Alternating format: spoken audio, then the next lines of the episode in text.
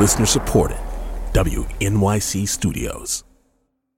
Hey, Lulu here. Whether we are romping through science, music, politics, technology, or feelings, we seek to leave you seeing the world anew. Radiolab adventures right on the edge of what we think we know, wherever you get podcasts.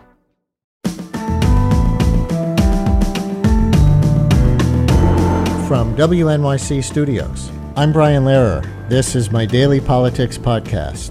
It's Monday, October 17th. In some places, early voting in the midterm elections has already begun. One big example Georgia, where that controversial voting law, seen by many as a voter suppression law, is now in effect and where control of the U.S. Senate may be decided. In the Raphael Warnock Herschel Walker race, early voting begins today in Georgia. So if you're listening in Georgia today, or if you just care about Georgia, a lot of hands are going up now. Happy Election Day to you. And so this is a good day to begin a very special stretch of our 30 Issues in 30 Days election series. During the summer, we did a week long call in series for people of different generations. We got calls from a 15 year old all the way up to a 100 year old on the different days, with you telling us what the most important midterm elections issues are to you. And overwhelmingly, across all age groups, the number one issue you cited was democracy in peril. So we decided to devote a full third of our 30 Issues election series this year to preserving our democracy, democracy in peril. Now, obviously, the main reason so many of you cited democracy in peril is because of Donald Trump's big lie about the presidential election being stolen from him in 2020 and how that led to the January 6th insurrection and to so many Republican candidates running this year who would politicize vote counting and election certification, among other things. So we decided that we would begin this stretch with this question When is election fraud actually a problem, and when is claiming it a fraud in itself? We ask because voter fraud does exist for real sometimes, though the number of election outcomes it changes in this country is vanishingly rare. But I've learned through covering the big lie that there are some really interesting and legitimate election security experts out there who gauge the potential for actual election fraud and try to advise officials and the public on how to prevent it. We will meet one of those people in this segment. Will Adler from the Center for Democracy and Technology. But before we bring him on, I, I, thought I would replay a few clips from the January 6th committee hearings. I've watched every minute of every hearing.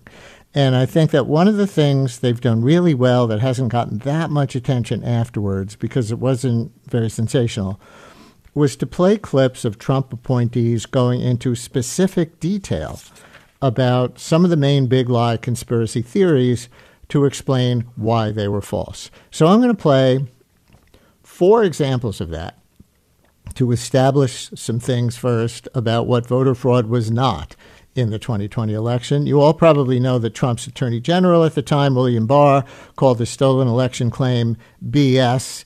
He used the whole word on tape for the January 6th committee. So that made headlines. But I was also really interested in how he debunked specific election fraud claims. So, for example, here's one the committee played from last week's presentation. They made the point that Barr debunked the claim and then Trump continued to use it anyway. So we'll hear both. William Barr first.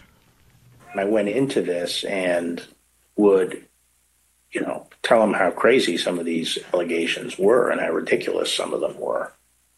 Uh, I'm talking about some of them like, you know, more votes, more absentee votes were cast in Pennsylvania than there were absentee ballots requests. You know, stuff like that was just easy to blow up. There was never, there was never an indication of interest in what the actual facts were. There were more votes than there were voters. Think of that. You had more votes than you had voters. That's an easy one to figure. And by the thousands. So there's one example more votes than voters in Pennsylvania. Not. Here's another from Barr, and then Trump using it anyway. This is about the voting machines manufactured by the company Dominion that the conspiracy theorists said were rigged for Biden. Barr first. Then the very I next specifically day. raised the Dominion voting machines, which I found to be among the most uh, disturbing allegations. Disturbing in the sense that I saw absolutely zero basis for the allegations. I told them that it was that it was uh, crazy stuff, and they were wasting their time on that, and uh, it was doing a great grave disservice to the country.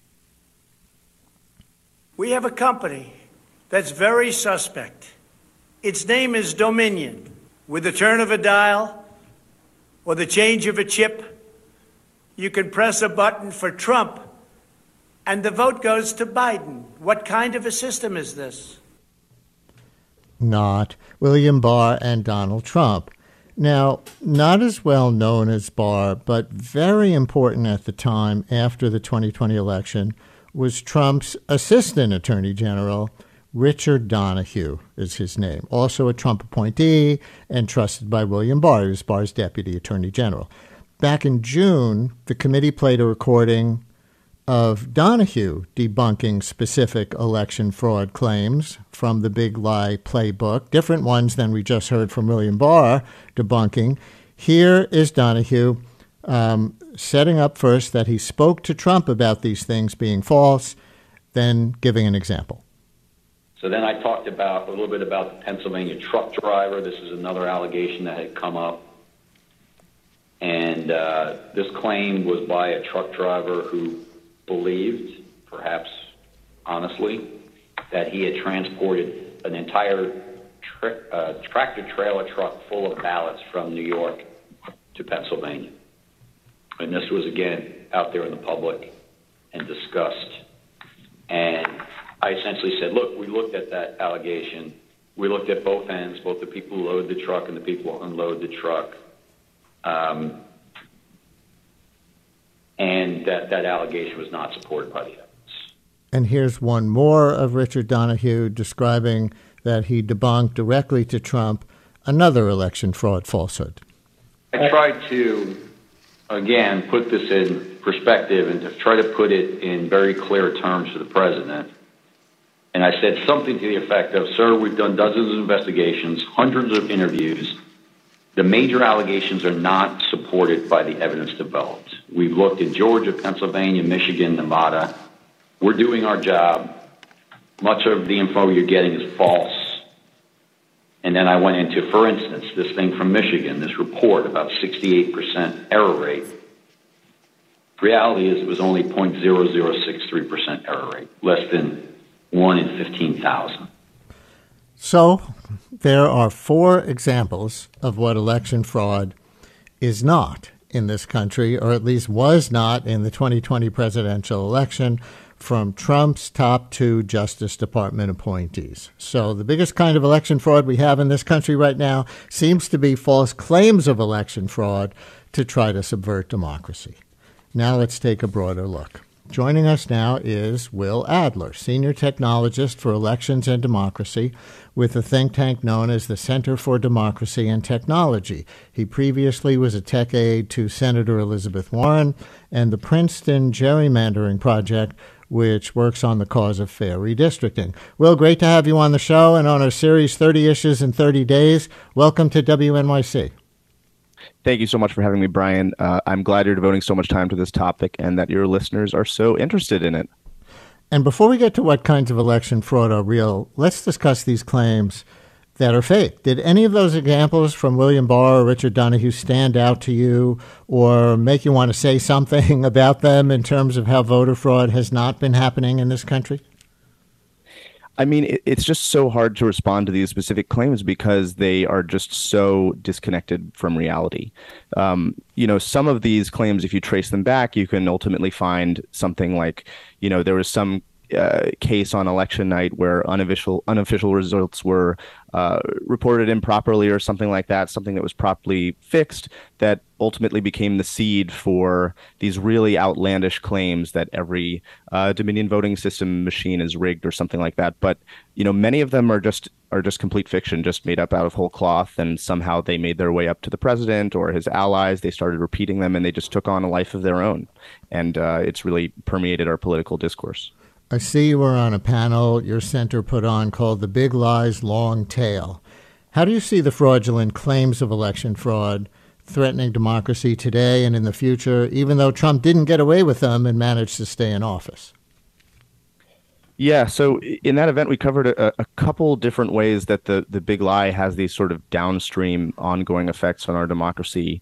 Um, and, you know, a, a big one is uh, how it's affected races to races for Secretary of State and for governor in a variety of states. So this is the the big thing that I, I think is probably most concerning, which is you know American democracy has this very strange feature where our elections are administered in most cases by partisan elected officials. So, um, partisan elected secretaries of state or governors who uh, appoint the secretary of state.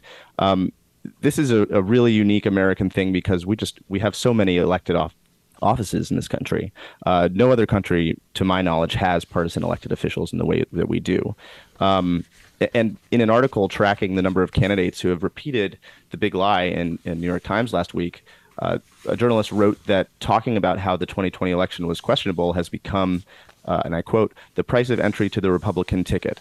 So you see these claims being being repeated by candidates who are hoping to administer elections in the future, and some of these might win, um, and then they're going to be in a in a pretty serious position of power uh, to uh, run elections in ways that they think might, you know, address the big lie as the way that they construe it, which may or may not be false, um, and you know have have control in how the election is run and certified. So I find that very worrisome. Listeners, we can take some calls for William Adler of the Center for Democracy and Technology here on the first of 10 straight days on Democracy in Peril in our 30 Issues election series. Who has a question about election fraud that could be real and election claims like Trump's big lie that are election fraud in their own right? 212 433 WNYC, 212 433 9692 or tweet at Brian Lehrer. We'll watch our Twitter feed go by and pluck good questions for there from there for William Adler. Um, you've also written about post election audits of ballots that were cast. There was that case of a so called independent election audit that we've talked about on this show, a private group that was commissioned by Republicans in Arizona and that Trump was talking up a group that did some kind of audit of the presidential vote in Arizona, and they actually wound up, spoiler alert, reaffirming that Biden won in that state, which hasn't stopped Trump's false claims.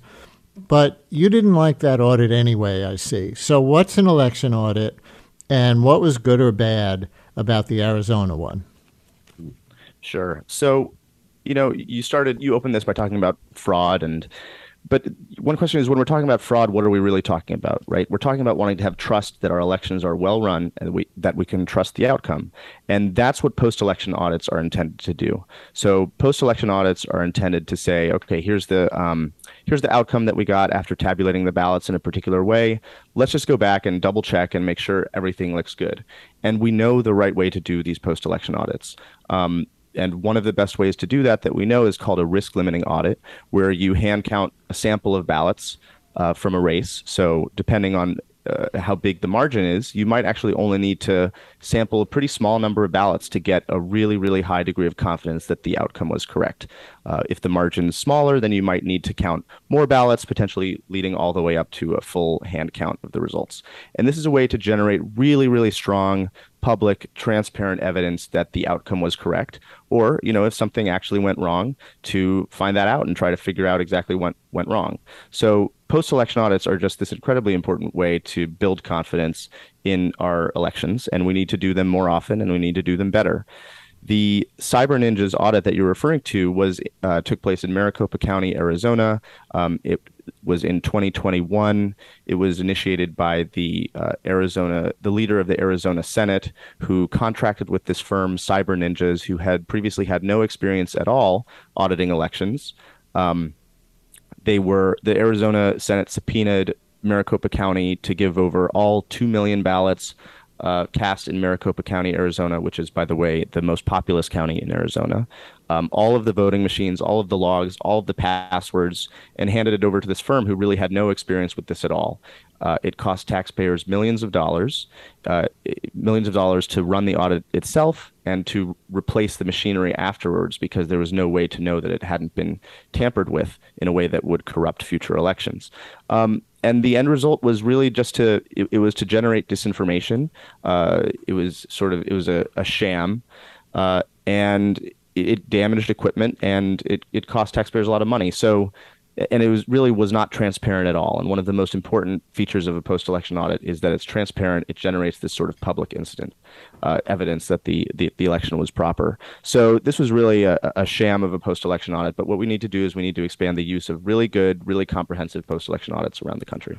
Another thing that has happened since the 2020 election that compromises election security also comes from the big lie, big lie camp. I think people may be less familiar with this Politico reported last month that authorities in several key swing states, including Pennsylvania, Arizona, and Michigan, have scrambled to replace election equipment after pro Trump officials compromised their security. They also give an example in this Politico article from Colorado, though it wasn't a swing state in 2020, where a grand jury this year indicted a Republican candidate for Secretary of State and of course, Secretary of State is the office that oversees elections, indicted for conspiracy to breach the security of her county's voting machines. So, what's with these election equipment breaches? William, are, are you familiar with these? I am, yeah, and I'm glad you brought those up. I mean, I really see these breaches as sort of continuous um, and part of the same phenomenon as the uh, fraudulent audit uh, in uh, Maricopa County. We saw some in Pennsylvania as well. Um, I really see these as continuous because they're they kind of they're they're run. I mean, for one thing, they're often the same people. So some of the same people who, uh, uh, you know, one the guy who who ran the firm Cyber Ninjas in Maricopa County, he was also involved in in one of these election equipment breaches that wasn't reported on for until 18 months later you know, they're also sort of, you know, ostensibly to their supporters, they're aimed at trying to, you know, uncover evidence that the election was somehow stolen. Um, the difference between these breaches that you talked about and the audit uh, in Maricopa County is that the Maricopa County review had the semblance of transparency. It, it, at least pretended to be a post election audit. But these breaches that we're still just learning new details about now, particularly in, in Georgia, um, you know they're not even pretending to be transparent. They're just um, you know potential potentially county level officials authorizing people who have no experience with election equipment to come in copy the machines and you know who knows what they do with that. Um, and that's extremely concerning and is potentially a risk to election security not just in the jurisdiction where that happens but any jurisdiction using those same uh, machines. So one more area that's contentious and i just touched on it uh, in a sidelight way voter ID. Republicans seem to push various kinds of voter ID laws. Democrats claim it's to suppress the votes of legitimate voters who tend to vote Democratic, like poorer people who tend to be people of color and older people who are all less likely to have driver's licenses and other forms of ID these laws require. What's your take on the good, the bad, the ugly of voter ID laws? So I would say that anytime you change a voting law, particularly if you're doing it in a way that is going to make it harder for some people to vote, you better have a good reason. You better have a, an actual problem that you're trying to promote uh, a solution to. But you know, like we've we've addressed a few times on this show already, um, the idea that individuals are committing voter fraud um, is, and that's swinging outcomes of elections is just an absolute fiction. So voter ID presents prevents a very, very particular kind of fraud known as impersonation fraud, which is you show up to the polling place and you say that you are uh, who you are not, and you you sign for that person. That just doesn't happen. So the scale at which that actually occurs, compare that to the scale of how many people would be affected in many states that ha- are passing voter ID laws, is just um, the, the contrast is really, really stark. So there are actually a lot of people who don't have um, a photographic ID that would enable them to vote. Um, a lot of poor people, um, a lot of elderly people just uh, don't have a license. And there's no, you know, if you're going to ask people to go to the DMV or to get, um, you know, a state issued photographic ID for purposes of voting, you know, voting is such a marginal decision for many voters that uh, in many cases, you know, it's just not going to happen. So you're really disenfranchising people for for no good reason at all. And that is 30 issues in 30 days for today. We continue our series of segments on democracy in peril. This was the first of 10. We'll continue on every show this week and next week. We'll continue it tomorrow by exploring how to maximize people's opportunity to vote at all. So we thank for today William Adler, uh, senior technologist with the Center for Democracy uh, for Technology. Uh, which which which order is it again? I forgot. The, the Center, Center, for, Democracy and yes. Technology. Thank you so much for joining us. This was extremely informative. Thank you, Brian. It was a pleasure.